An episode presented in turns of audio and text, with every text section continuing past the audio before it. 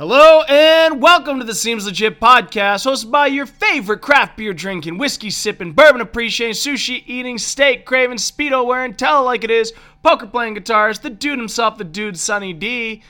Oh, it feels good to be back, guys. Um, thank you very much for being so understanding um, and with the continued support here on the Seems Legit podcast while I went uh, down to Vegas for poker season. I do appreciate the support and uh, thank you for standing by. But we are back. It's that time. We're back from poker season, so we are back uh, full swing here in the Seems Legit podcast, new episodes. Uh, so let's get right into it. Want to thank all of our friends first and foremost for uh, their cont- for their um, support. We've got uh, Vegas Squares. Wow, I guess it has been a while when you start mumbling up your own thank yous. But yes, uh, thanks uh, to all our friends uh, of the uh, Seems Legit podcast. We got the Vegas Squares podcast down in Vegas. Sports talk by sports fans for sports fans. We've got uh, Skin Dimensions Tattoo uh, here in Winnipeg, located on Corydon Avenue, right beside Bar Italia. Please visit them for any piercing and tattooing needs you might have. As I've always said, bulk of my artwork has been done by them. They're fantastic shop, fantastic artists. Uh, go uh, check them out if you're looking to get any um, body art done. Uh, we've also got Selfix Doctors located at 666 St. James Street. Please visit them for any cell phone, tablet, and screen repair needs you might have. Mention the Seems Legit podcast and receive 10% off. And uh, last but not least, we've got Zero Gravity Games down in Fayetteville, Georgia. Please visit them for any used rare and vintage gaming needs you might have. Pop in, say hi to Ronnie Mac. Tell them the dude Sunny D sent you. All right, we got through that. And I want to say thank you all um, to all of you uh, out there for the uh, continued and growing support here on the Seems Legit podcast. Really, it is uh, humbling, and I thank you all so much for that. And I thank you all so much for the uh, support uh, during poker season this year, the main grind of the year. Uh, it was uh, truly inspiring, and I thank you all so much for that. Uh, so thank you again. Uh, but I'm back now. poker season is behind us for me. the main event of the World Series is still going on, so we can talk about that a little bit today. But kind of recap um, just some things that have happened while I was gone. Uh, not a full recap though of poker season. I'm going to save that for another episode. Um, I think that kind of um, deserves its own um, special episode, so we can do that episode. That'll probably be the next episode up here. But let's just talk about some other stuff. Uh, first and foremost, uh, what is going on with those earthquakes in California? Very scary stuff there. Uh, actually, on my last day in Vegas, we could actually feel the aftershocks in our hotel room. So it was quite terrifying, very scary stuff and yeah, so I, I mean, I was up on the 21st floor on my hotel, and let me tell you, when I, I when I was still in bed, and I'm like, wait a second, did did the room just shake, or do I have a migraine? What's going on right now? Uh, I'm thinking to myself, I didn't drink that much last night, so I shouldn't be hungover. What the fuck's going on? Then it happened again, and I was like, uh, maybe I need to get to the ground floor here as quickly as possible. Um, but that was pretty scary stuff. Uh, my family was down there with me. I was, uh, my mom was actually, I think she said she was in the elevator when it happened. So that's kind of scary stuff. But uh, nonetheless, uh, everybody's safe and okay on my end. Um, but it was scary. And then I think it was like the next day or two days later, there was uh, another big earthquake, a 7.1 magnitude in California, and the aftershocks there were pretty crazy. I had friends of mine uh, down in Vegas were telling me that they could feel it uh, through various parts of Vegas. They all live in different parts, so I mean that's some pretty scary stuff. I don't know what's happening there. Um, I mean, we all know about global warming and I mean how badly we treat our planet. I don't think that needs to be harped anymore, but I think the biggest thing is that we really do need to be paying attention because we are starting to see a lot of the side effects. I mean, and it shows up in very weird ways. Vegas this summer was about, to me, felt about a good 5 to 10 degrees cooler than it typically did that time of year. Now, that being said, we did get to some high, um, really hot days, but it seemed like it was cooler um, much later into the year. And when it did get hot, we had those couple of days of blistering heat. But then after that, it was fairly tolerable heat. Maybe I've gotten used to it over the years, but even uh, my friends down there were saying, yeah, it's a pretty cool summer so far. So that was kind of interesting in itself. Uh, as I said, you know, the winters here in Winnipeg, we had the frigid winter um, that was awful. And then that very prolonged spring here up in Winnipeg. Uh, and I guess now you're seeing other things. I mean, natural disasters now seem to be happening more frequently. Uh, there's been forest fires, the snow, all of that, the hurricanes, and I mean now these earthquakes in California, very scary stuff. So I'm hoping everybody finds safety. I'm hoping uh, the worst is behind us. Um, but uh, much love uh, to all of you uh, out there in California. Uh, please be careful and be safe out there. But yeah, it, it is an alarming thing now as we're starting to see what scientists have been saying for years now the side effects of treating our planet badly. And uh, so, you know, hopefully this is a bit of a wake up call, or maybe the wake up call has been made. But nonetheless, as I said, um, uh, much love to all of you out in California. And uh, please be safe and uh, take necessary um, safety precautions uh, during this. Uh, but that was the first thing. Um, the big thing, as I said, I was down there for poker. I was down in Vegas for poker season for almost 40 days this year. So, I mean, it was a tough grind. Uh, but this year I did uh, things a little differently. I don't want to get into a full recap of uh, poker season. I said I'll do another episode on that. But just wanted to talk a little bit about it. Um, in terms of pacing myself this year, being disciplined, I felt this year more so than past years, or at least it's been a few years, uh, not chasing events, you know, not playing, you know, to try and, oh, well, now I want to redeem myself for this poor showing, whatever. No, uh, very much being able to put past events behind me and focus on the task at hand. Um, sadly, um, because I'm not playing as much live poker these days outside of tournament season, uh, I do find myself a little bit rusty at the beginning. Um, so that's why I try to get out a couple of days early, play some smaller events, uh, get in the swing of things. And like anything, there's peaks and valleys to your performance and play. I mean, some days you're just tired, some days it's not your day.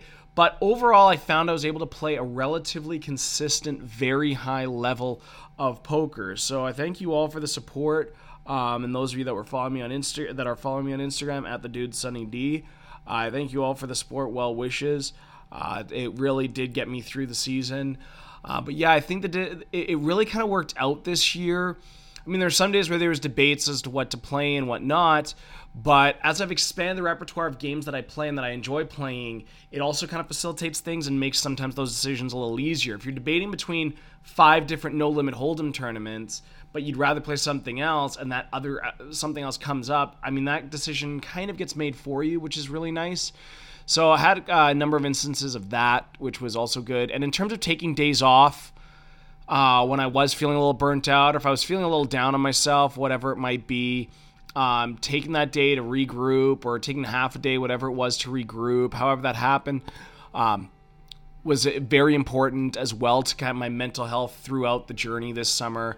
And being disciplined about going to the gym, I didn't want to let all the progress I've made um, on my kind of fitness and weight loss journey and getting back in shape journey.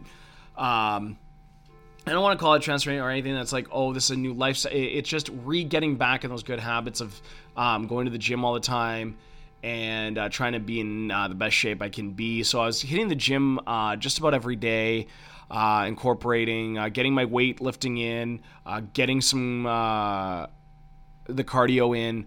All of that was very, very, very important, and I found to be a huge help uh, throughout the season. Um, just keeping my mind fresh. Um, I talked about this with Mitch Calvert of Mitch Calvert Fitness when he was on the show last time, and he said there's a lot of research to show and back that up. That you know that exercise time, that working out time, that getting in physical shape does have a positive impact on your mental um, health as well, your mental game. So I found that was very important as well.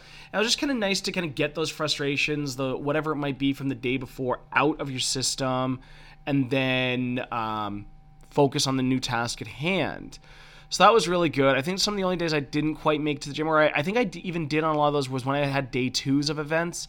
Uh, those day twos usually start an hour earlier than the day one did, so sometimes that could get in the way. Or and I mean, if you're making it through day one, you're usually playing later into the night. By the time I'd get back to the hotel, get in bed, kind of wind down.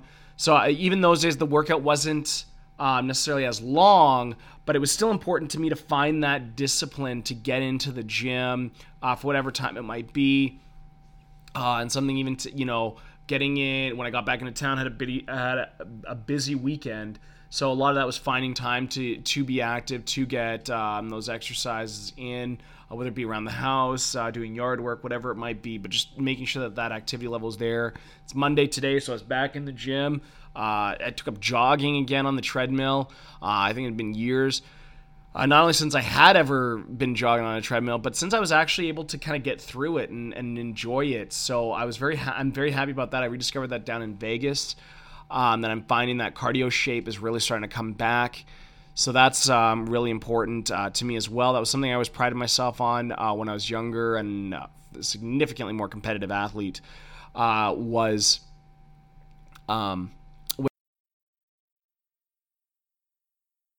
speak uh, that was all really um, very important to me uh, back then, still is now. So it's nice to be able to go on the treadmill and expand on that now, get those consistent 25 minute runs in, expand that, incorporate with other forms of cardio. So that's been a, a huge help and uh, a really nice bonus kind of of staying disciplined throughout poker season. So that was a big thing. Also, watching what I was eating. Uh, not so much in terms of being disciplined about you know only eat healthy food or quote unquote healthy food, but just making sure I wasn't getting into unhealthy habits uh, of starting to eat too much, um, eating too late, um, only eating junk food, things like that. That was um, that was really important. I felt this summer into the process of just making sure uh, that maintain those disciplined habits uh, staying on top of those things. I mean, there were some nights where, man, you know, you walk by a place and you're like, fuck, I could go for a burger right now, or whatever it was. No, I tried to be as disciplined about that as possible. And even kind of gearing my daily meals towards that was understanding how much I wanted to consume in that given day. Uh, based on my playing schedule, if I was playing a bigger, um, larger field event, I knew I was going to be sitting for longer. So you have to plan for that as well. So all of those things were um, kind of really big components to this summer. And overall, again, I'm very happy for that. Very happy um, with the results. Um, again, personally, poker wise, all of that. So um, that's one big update there for everyone. Another big personal update would be that I cut my long hair. So for those of you following me on Instagram, again, once again at the uh, dude Sunny D, uh, you'll know I finally went back to the Sunny D Mohawk. Uh, uh, for those of you that know me, that was a big thing uh, in my 20s. Uh, I just I've always loved the Mohawk kind of haircut, so I always kind of had so I did it my way. Uh, which I really enjoy. I think it's it's kind of back to my old kind of signature look, and it's funny because now a lot of people just associate me with the long hair. They forgot that I used to always have my hair relatively short throughout my 20s. I wasn't, you know, once I got into my late teens and stuff, that was when I really started to cut my hair short. Other than that, never had it long like I just recently did, but always kept it fairly shaggy and long. But uh, once I'd cut my hair short, so went back to that. Um, the long hair had a good run. I don't uh, regret it, begrudge any of that. It just had a good run. I think it had expired. I think it was time for me to do something different with my hair. Uh, not only that, when you have long hair like that, especially in the summer, again, it is hot, hot, hot, hot, hot, hot and um, not only that, the maintenance on it. I mean, it adds an extra 45 minutes to an hour in my day. And I was quickly finding at the beginning of poker season this year that it was starting to affect uh, me personally. I was starting to really, you know, the hair was becoming a thing. And, uh, you know, I got into my own head a little bit. But nonetheless, cut the hair. I'm happy with it. Jess is happy with it. So that's another new uh, personal update as well. So the long hair, but don't worry, I still I still use all my hair care products. That doesn't change. It's not like oh because you change your routine and your beauty and, and kind of self care routine changes. No no no no no. Just now I get to go uh, use a lot less of it, so that's um, rather nice. Uh, but other than that, uh, yeah, that's kind of. Uh, the me aspect been back now uh, since the weekend. Happy to be back in Winnipeg. Went out for a nice date uh, over the weekend with the lovely Jess. So that was nice. Went to the Forks. Uh, they've really done it up nicely now. I'm really happy with what they've done in the Forks. Like I could spend my entire summer there. I'd even consider walking uh, because what they've done there is beautiful, very nice, very happy with it. Uh, thought it was a really nice way of kind of cleaning up uh, the Forks, making it a desirable place again pardon me for that kind of that that generation that I fall in. And actually, there was people of all ages there because there's things to do for all ages. So that was the really nice thing is it, it they were really ma- they really made it a nice summertime destination again. Uh, it wasn't just about the skating in the winter. So I'm happy to see that. Uh, so we had a nice date there, took it easy, and back into full swing of things today. Uh, so yeah, that was that. Uh, there's uh, I can hear the thunder. I haven't seen any lightning yet, but we're expecting thunder showers here in Winnipeg uh, today and tomorrow. And I think rain continuing into Wednesday. Uh, apparently, we need it. That's what they've been saying. Uh, there was some forest fires, from what I understand, in Ontario recently, so I'm really sorry to hear that. I think that's what I heard. It was Ontario. Uh, it's been very smoky in Winnipeg. Uh, it's been very heavy to breathe. Um, pardon me. Very hazy too over the weekend, and I guess that's the smoke blowing over from the forest fire. So I hope everybody there is okay and uh, that they've got that under control. Again, these natural disasters now they're popping up all over the place. Uh, the earth does seem to be a lot drier lately in terms of just our overall precipitation. Uh, I know down in Vegas it's dry, it's desert. Uh, but and, and that's one thing. That's why I'd done that episode before I went down about summer skincare routines and how important that is.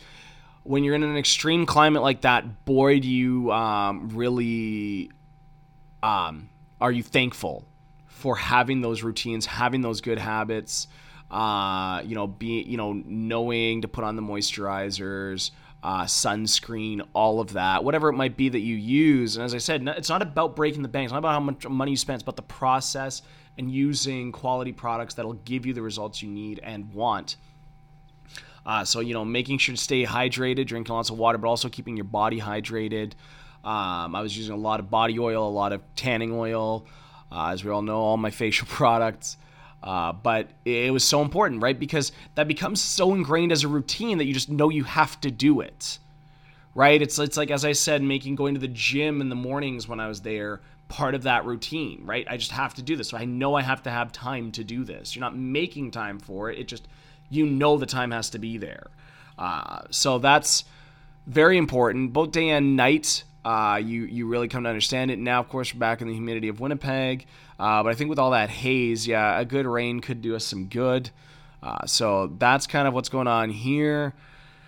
Um, but let's get into some sports because a lot of sports happened uh, while I was gone, and some things I want to talk about there. Uh, some interesting storylines, uh, things we can follow, things that we'll follow up on uh, future episodes. So let's get into that. Uh, as I said, this re- this episode is you know, and I'm back. So let's you know recap kind of all of it. Uh, but yes, nonetheless, uh, big thing there in sports. Two champions uh, were crowned in the NBA and NHL respect, or one in each uh, respectively. The Toronto Raptors ended the Canadian uh, championship sports drought uh, for all the for the big four major sports. the Raptors got it done, beating the juggernaut Golden State Warriors. Infamously, the Warriors did lose Kevin Durant. Kawhi Leonard unbelievable player. Uh, but unbelievable by everybody on the Raptors. You know, you can't just say one person won them the championship. I mean, having Kawhi helped, um, and I think was a big piece of it. But they really brought it together this year. Really proud of the Raptors.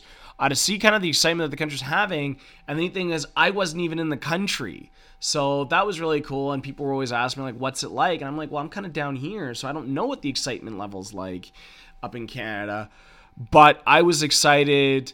Uh, I, I I thought they could get it done. I didn't know, and I, I don't know enough about basketball per se to make those predictions. I just go by what's happening, uh, more so analytical about it, you know, statistics, uh, the players I know, what those players have accomplished, and kind of make decisions that way. But I'm happy to see the Raptors were able to overcome Golden State, uh, which kind of, I mean, was huge. We haven't won a Stanley Cup in forever. We hadn't won a World Series in forever and every year keep coming short, especially in hockey. I mean, it's really getting depressing. But nonetheless, we got a championship now, so that's awesome. Uh, and then in the NHL, the uh, story of the season continued. The Cinderella run never actually ended, and the St. Louis Blues captured their first Stanley Cup in franchise history. Uh, that's incredibly exciting. Uh, very happy for them. Very excited for them. And just the story of that, a team that was dead last uh, to begin kind of the 2019 portion of the season, comes back, is the best team in the league, and wins the cup. Um, and the other side of that was that the second best team was the Bruins. I, of course, famously did think the Bruins were going to be a little bit too much. I thought I was worried about what St. Louis might have in the gas tank by the time they got to the Bruins, which got to the play, um, cup relatively easily and unscathed. I think the only injury uh, was to 90 year old Zdeno Chara. Uh, I think he's in his 40s now. But to uh, old man Chara. Other than that, they were relatively healthy the whole way through. Uh, they even had, I think, a 2 1 series lead. So I mean, this uh, this this was a blown opportunity here by the Bruins. And again, we've talked about windows in sports.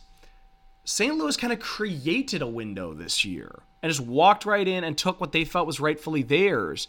Uh, this was a core that kind of, I guess, got a little bit demolished over the last couple of years after disappointment after disappointment.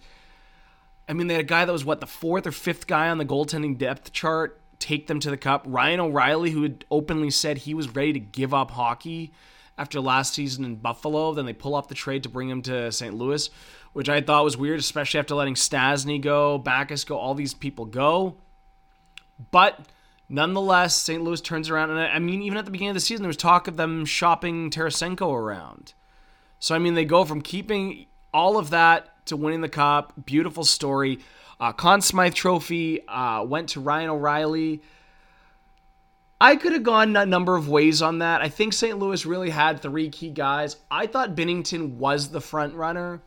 I think if he hadn't had that one blowout game against uh, Boston, he very well would have won the Vezina Trophy. But I think it was his second or third time being pulled in these playoffs. Uh, plus the Ryan O'Reilly story. I mean, I would have given it to Binnington. I still thought Binnington was going to get it. Again, they went with Ryan O'Reilly. That's fine. A great choice there as well. Interestingly enough, with Boston, I don't know where it would have gone. Um, by the way the playoffs were kind of winding up, I didn't know. And I think it would have gone, I think truthfully, would have gone to Marchand or to Rask. I think they really had pushed themselves past everybody in terms of the value to the team for that run. Uh, Marchand had a great season. Um, and I mean, what can you say? I mean, you come within minutes of the cup. It's it's tough. But yeah, Marchand had a great season. Uh, Tuukka Rask had kind of a rebound season this year.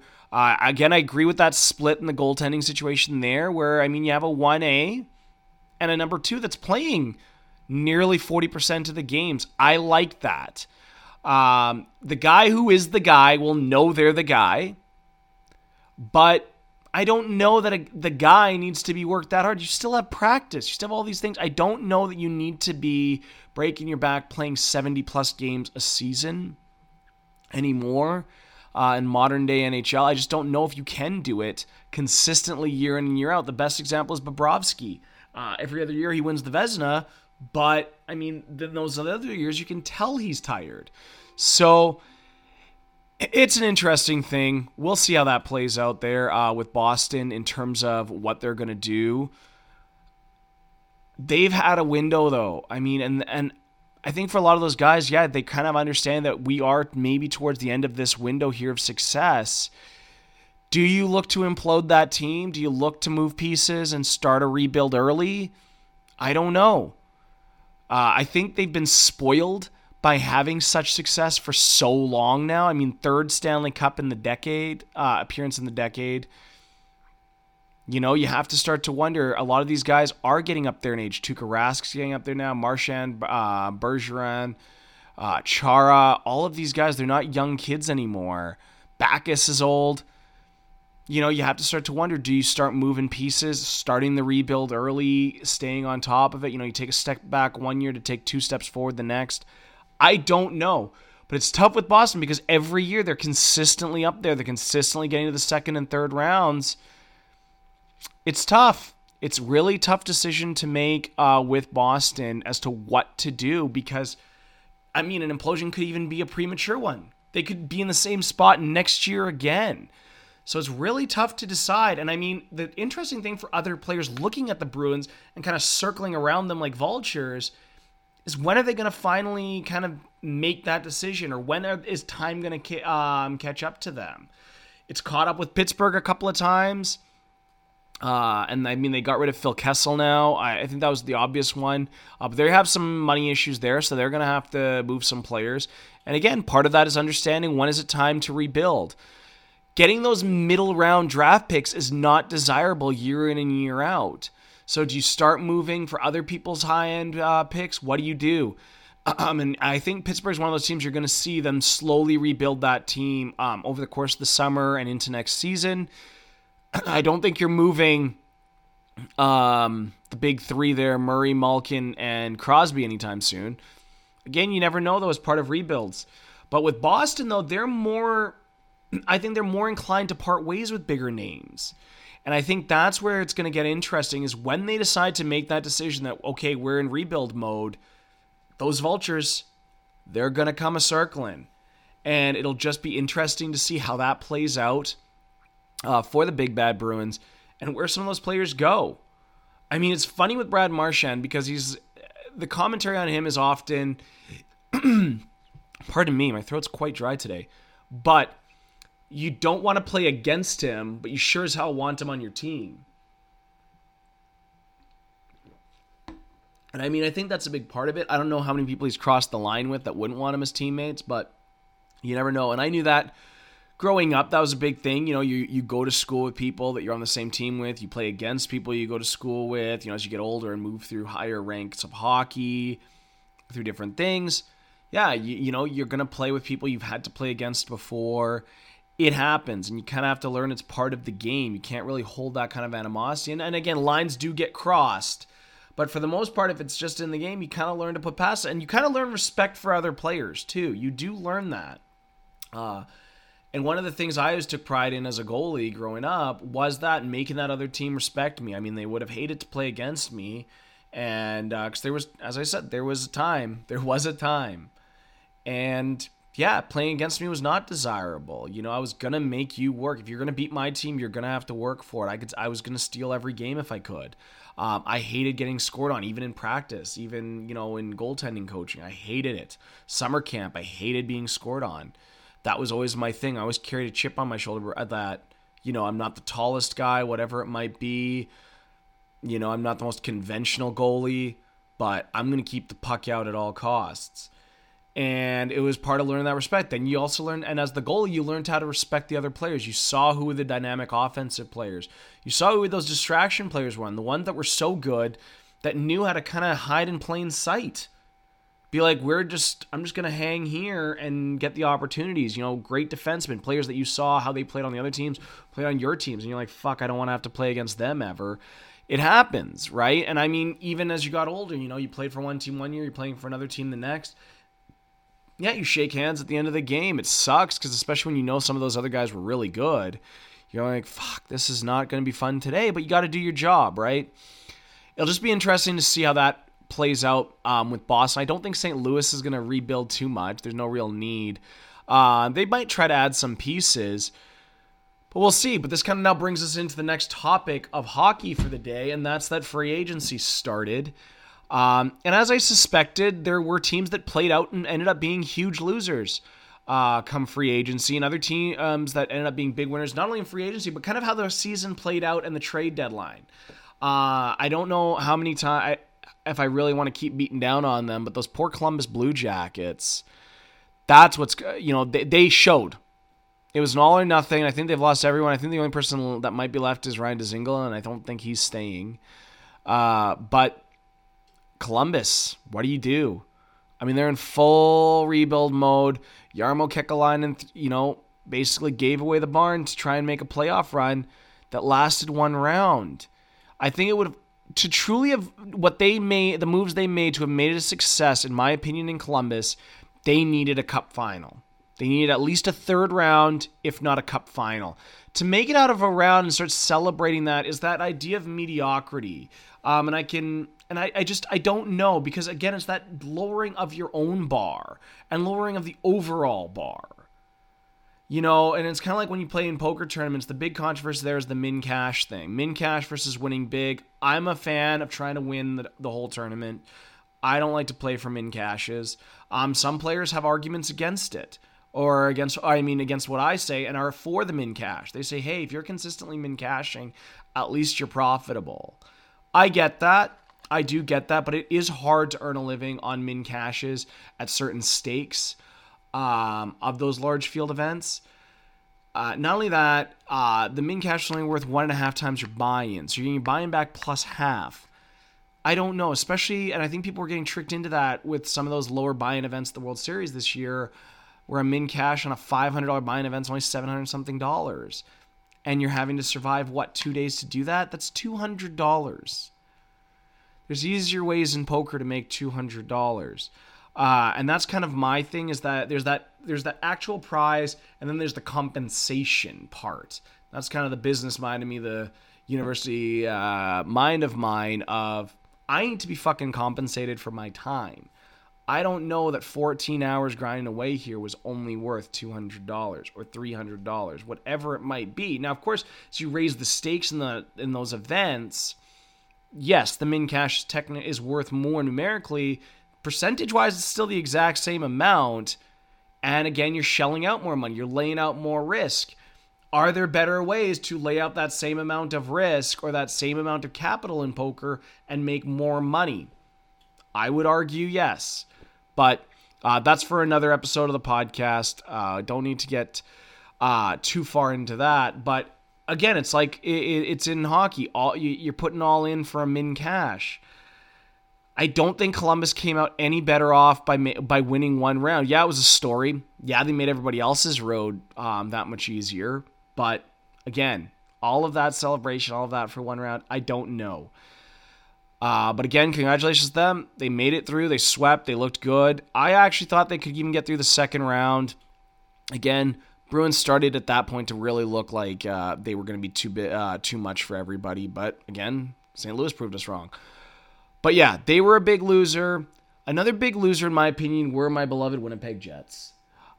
Uh, they lost their big acquisition last summer in uh, Paul Stastny. They traded away a lot to get Paul Stastny. This year they traded away a lot to get Kevin Hayes, who got way overpaid. I think he's in um, Philadelphia now. Uh, who I think, I mean, I, he was a great player when he was here. I think what eight point something a year. I don't I don't know if he's an eight point something a year player, um, but if he is making eight point something a year, good for him. Bless his heart, and fuck yeah. But I mean, good on him for for getting his done. Uh, but I don't know if I could justify that. And the Jets sure as hell couldn't. So that's why they had to let him walk. But again, first round picks for players that are walking. Uh, they also didn't make any of the big trades uh, at the trade deadline. Kevin Hayes is the big acquisition in a market that included the likes of Dzingel, Duchene, Mark Stone, uh, Wayne Simmonds. Uh, you know, where what what was going on there, boys? Uh, you know, even the Maple Leafs were shopping players. Uh, you know, Kapanen, all of these guys. You get a guy to rent him and, and lose in the first round. I just don't know. Like again, it was. I think they ended up being one of the losers on the trade deadline. And now in free agency, they didn't pick up anybody. They lost Brandon Tan, uh, at least that I know of. Uh, they lost Brandon Tanev to free agency. They lost Jacob Trouba. They traded Trouba and uh, they lost um, the big guy, um, Tyler Myers. So I mean, where are they gone? I mean, there's still talk that they still need to let you lose other players. I don't know if they've lost Perreault yet, but I mean, trade him at this point. Patrik Laine isn't signed. Kyle Connor, I don't know if he got signed yet. I mean, they've got a fucking mess here. Oh, but we kept Laurent Brossoit as our backup, uh, which I mean produces some interesting things there in Winnipeg as well uh, with the Moose um, with Mikhail Berdin and Eric Comrie down in that net. I don't know how much longer Eric Comrie is your number one guy and permanently third on the depth chart. I don't know how much longer he wants it. I'd take it. If they need a goalie, I'm their guy. I am the guy, Manitoba Moose. I'm throwing that out there. If you just need a goalie, I'll go in there. I'm ready to do it. I will never, ever complain. I will just go do my work and uh, be the goalie for you guys. Of course, I expect to be paid well for that. Uh, but no, you don't need to send me up to the NHL. That's fine. I'm just happy to be in the A um, playing at home. Uh, but yes, that's a big thing there.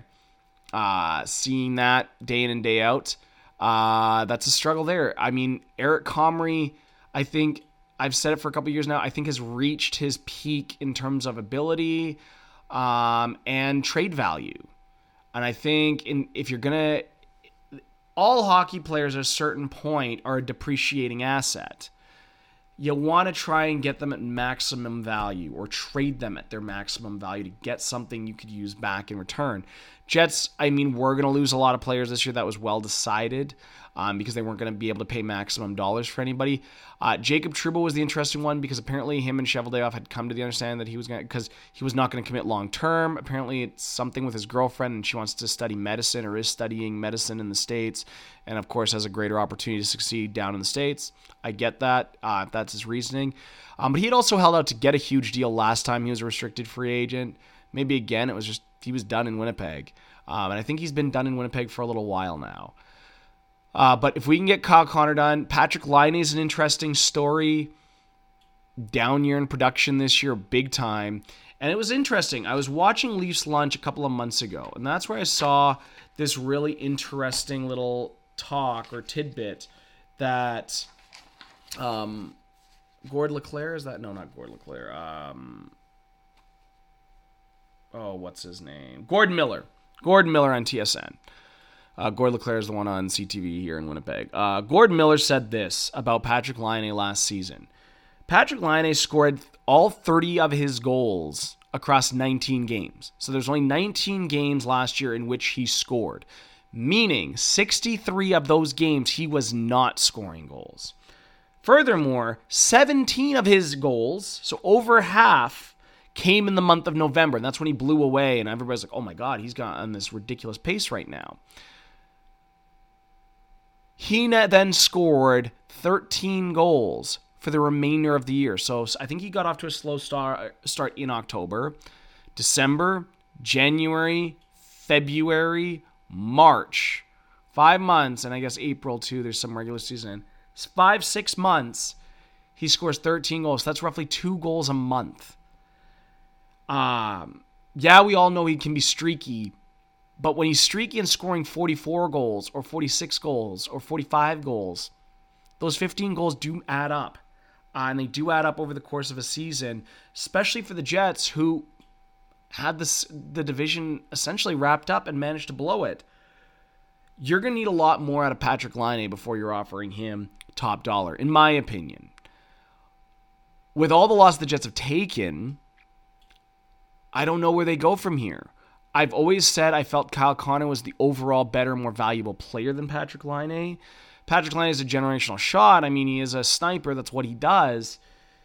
Patrik Laine has some things to work on. We all can document that. He needs to get stronger on the puck. He needs to be able to do more when he doesn't have the puck.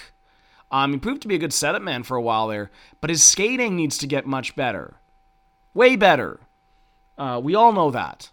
I think we can all admit that. I think Patrik Laine can probably admit that. His skating does need to get better, smoother, stronger, all of that.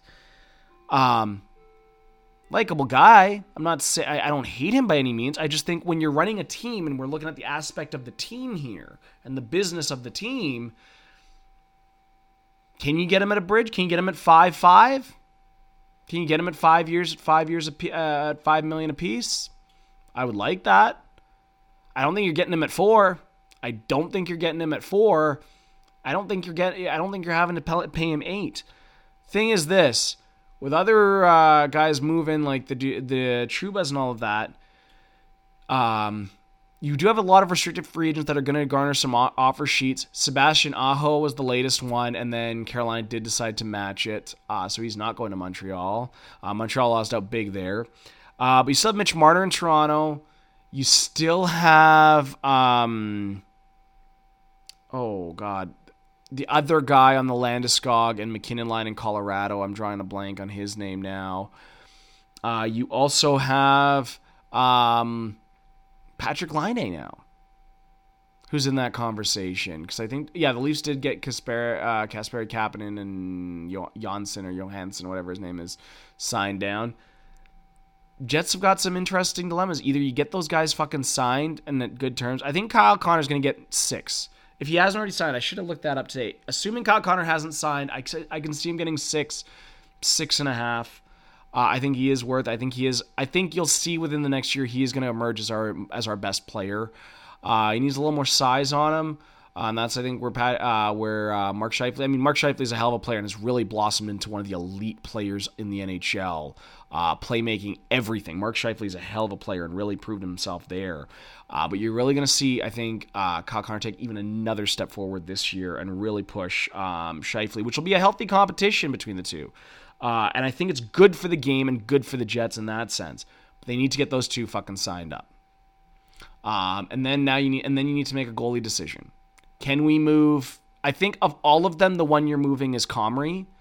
Um, I've loved watching him play. Nothing against the kid. I think his time here, in terms of the business of the Jets and Manitoba Moose, has come to an end. Uh, and I think, yeah, moving Comrie while he still has um, some peak value left, I think isn't the worst thing in the world. It gives Mikhail Berdin a chance to step in, be the number one there, because I think he's the next up. I think by midway through this season, if Brossoit is struggling or if Hellebuyck's struggling, uh, you're going to see Berdin get the call up. I think by next year for sure, so the 2020 2021 season, uh, Mikhail Berdin is your goalie for the uh, or is the backup at least in Winnipeg, if not traded and as a starter somewhere else. Uh, he hasn't a, a, real ability to steal games. He can be a world beater in some games though, and he needs to work on his consistency because when he's bad, he's bad, and uh, that's the only th- cut up on him. But you're gonna see, you need to see that. But yeah, you've seen a lot of other teams though in the West uh, make up ground and and extend their ground on the Jets.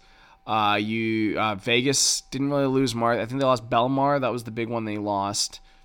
Again, with the top line that they have, I think there's certain players that have to go. They've kept Karlsson. They kept Marchessault. Uh, they kept Reaves. They kept the big three up front. I mean, I, I I'd like to see them add some pieces. Um, I'm a, i like Malcolm Subban uh, from what I see him as a person. I think his development as a goalie might have stagnated a little bit too, and I don't think he's ready to be the number one goalie in Vegas. I think Vegas needs him to step up and start taking over some 1B kind of obligations from Marc Andre Fleury, because uh, Marc Andre Fleury's getting up there now in age as well. But um, you're gonna, because I don't know how many years you have Fleury at that level anymore. Uh, he already got the big injury last year. I don't know how many years you have Fleury at that level, um, consistently at that level, uh, moving forward. And I think that's why you need Subban. Or again, maybe they make trade partners with the Jets and try and acquire Berdin. I think the Jets ask a pretty steep price though. Uh, but again, I mean, Eric Comrie would be a fit there. But yeah, you've seen some other big uh, free agent moves. Uh, Duchene is now a Nashville Predator. That's a huge move there for Nashville, bolstering their offense. Um, there. Uh, the other side of it, though, is they did uh, trade away uh, PK Subban. And I read an article about David Poile and how they feel like he might be falling apart a little bit there in Nashville and whatnot. it's kind of what they did before move a defenseman to bring in a forward. Their defensive core is so deep. I think they have so much belief still in um, Pekka Rinne and Juuse Saros as his backup that they know they need to take some steps offensively uh, to to move forward. I still like Nashville. I still think they kind of are the bar to be measured by in the Central Division. Uh, and don't get me wrong, Poile's easily able to make a move if he feels he needs to at all. Uh, so that'll be interesting there. Uh, Pavelski left the Sharks. Uh, I think that leaves a bit of a void there for San Jose. I think he's in Dallas now with Corey Perry, who recently joined there uh, after being bought out by Anaheim. Anaheim's a team in desperate need of a rebuild. Uh, either you implode or you build around that core. Again, they probably have the best goalie in the game, in my opinion, John Gibson. Uh, that guy is unreal. We'll see what happens there. But San Jose um, letting go of Pavelski is going to be interesting. Uh, Joe Thornton uh, re signed as well, I believe. I think Patrick Marleau might have signed back in San Jose or is expected to. Um, but the big one's still to watch in my. Oh, and then we have the two big ones, uh, Bobrovsky and uh, Panarin, uh, who I had thought might actually both go to Florida. And I was actually going to bet uh, Florida to win the Cup this year, the night before the deadline, um, or before free agency started, but I didn't. And kind of almost thankfully I didn't. Uh, if they had gotten both Panarin and Bobrovsky, which is what I thought was going to happen, plus Quenneville, I thought they had a real shot. Uh, I think with Bobrovsky being the only one that went to Florida, I, I don't know that they're that much leaps and bounds better than all the other teams in the East anymore. I think they now contend. I think they take a push. I think it was sad to see Bobby Lou retire, but I mean, the guy's been around for forever. He was around when I was still in elementary school. Like, if that puts Bobby Lou into perspective for you, uh, he was playing when I was in elementary school, if not middle school at least elementary school. I think wait, I was still elementary school. I think it was like sixth grade or something like that. That he was uh, he got silver in the World Juniors uh, when it was held here in Winnipeg.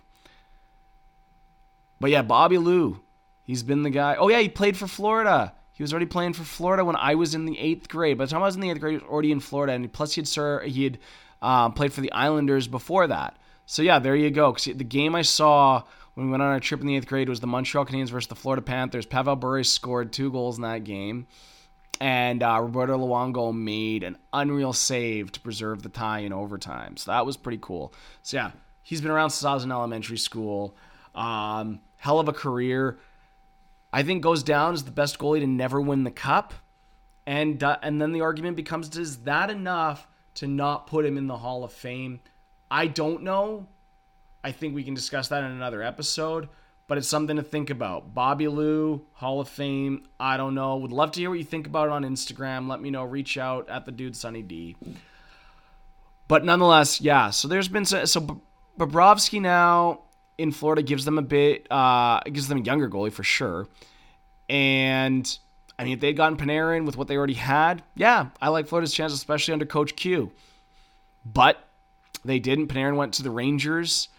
Uh, so again, maybe the Rangers aren't ready to just throw in the towel just yet. Uh, maybe King Henrik thinks he has another couple of year run in him. So we'll see.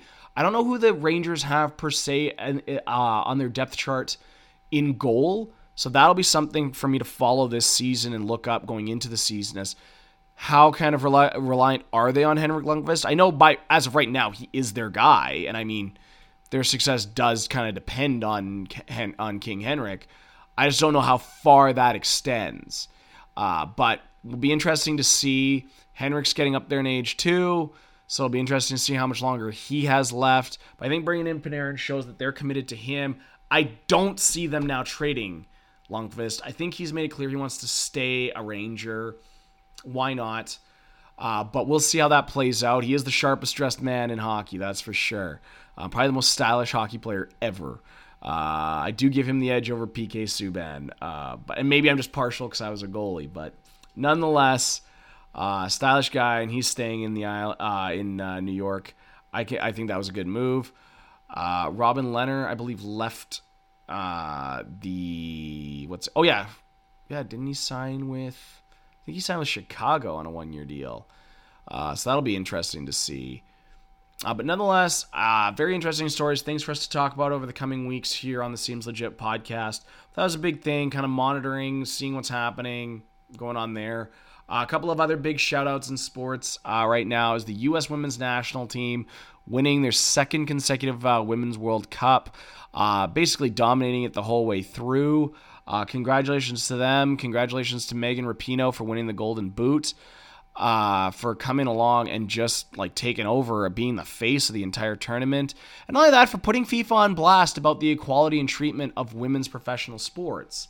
Uh, and she brought up some great things, and that's something to talk about again in a whole other episode. But good on her for putting them on blast. Um, it would be nice to really see women's sports getting the coverage and attention it does deserve, uh, especially in these other in these sports that are very male dominated uh, that women do compete in at the highest levels and at the inter- highest international levels, like women's hockey.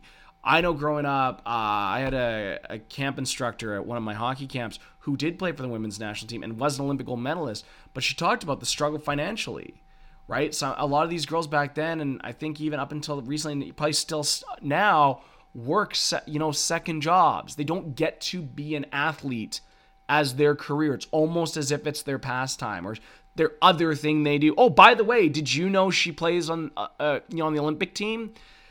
And that's kind of sad because I mean, especially now. Don't get me wrong. That was up in that was with the NHL thing. Now, all athletes, I hope they're all getting the things they deserve, especially now that the men's national team is not represented by NHL players.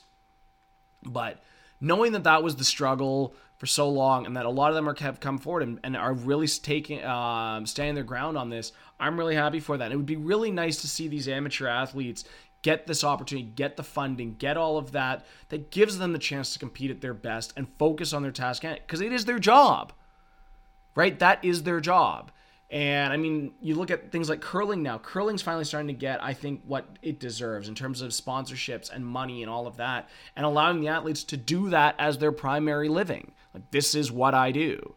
Uh, not, oh, hey, it's me and I happen to be on the curling team, right? All these sports now are starting to get coverage, uh, which is really nice.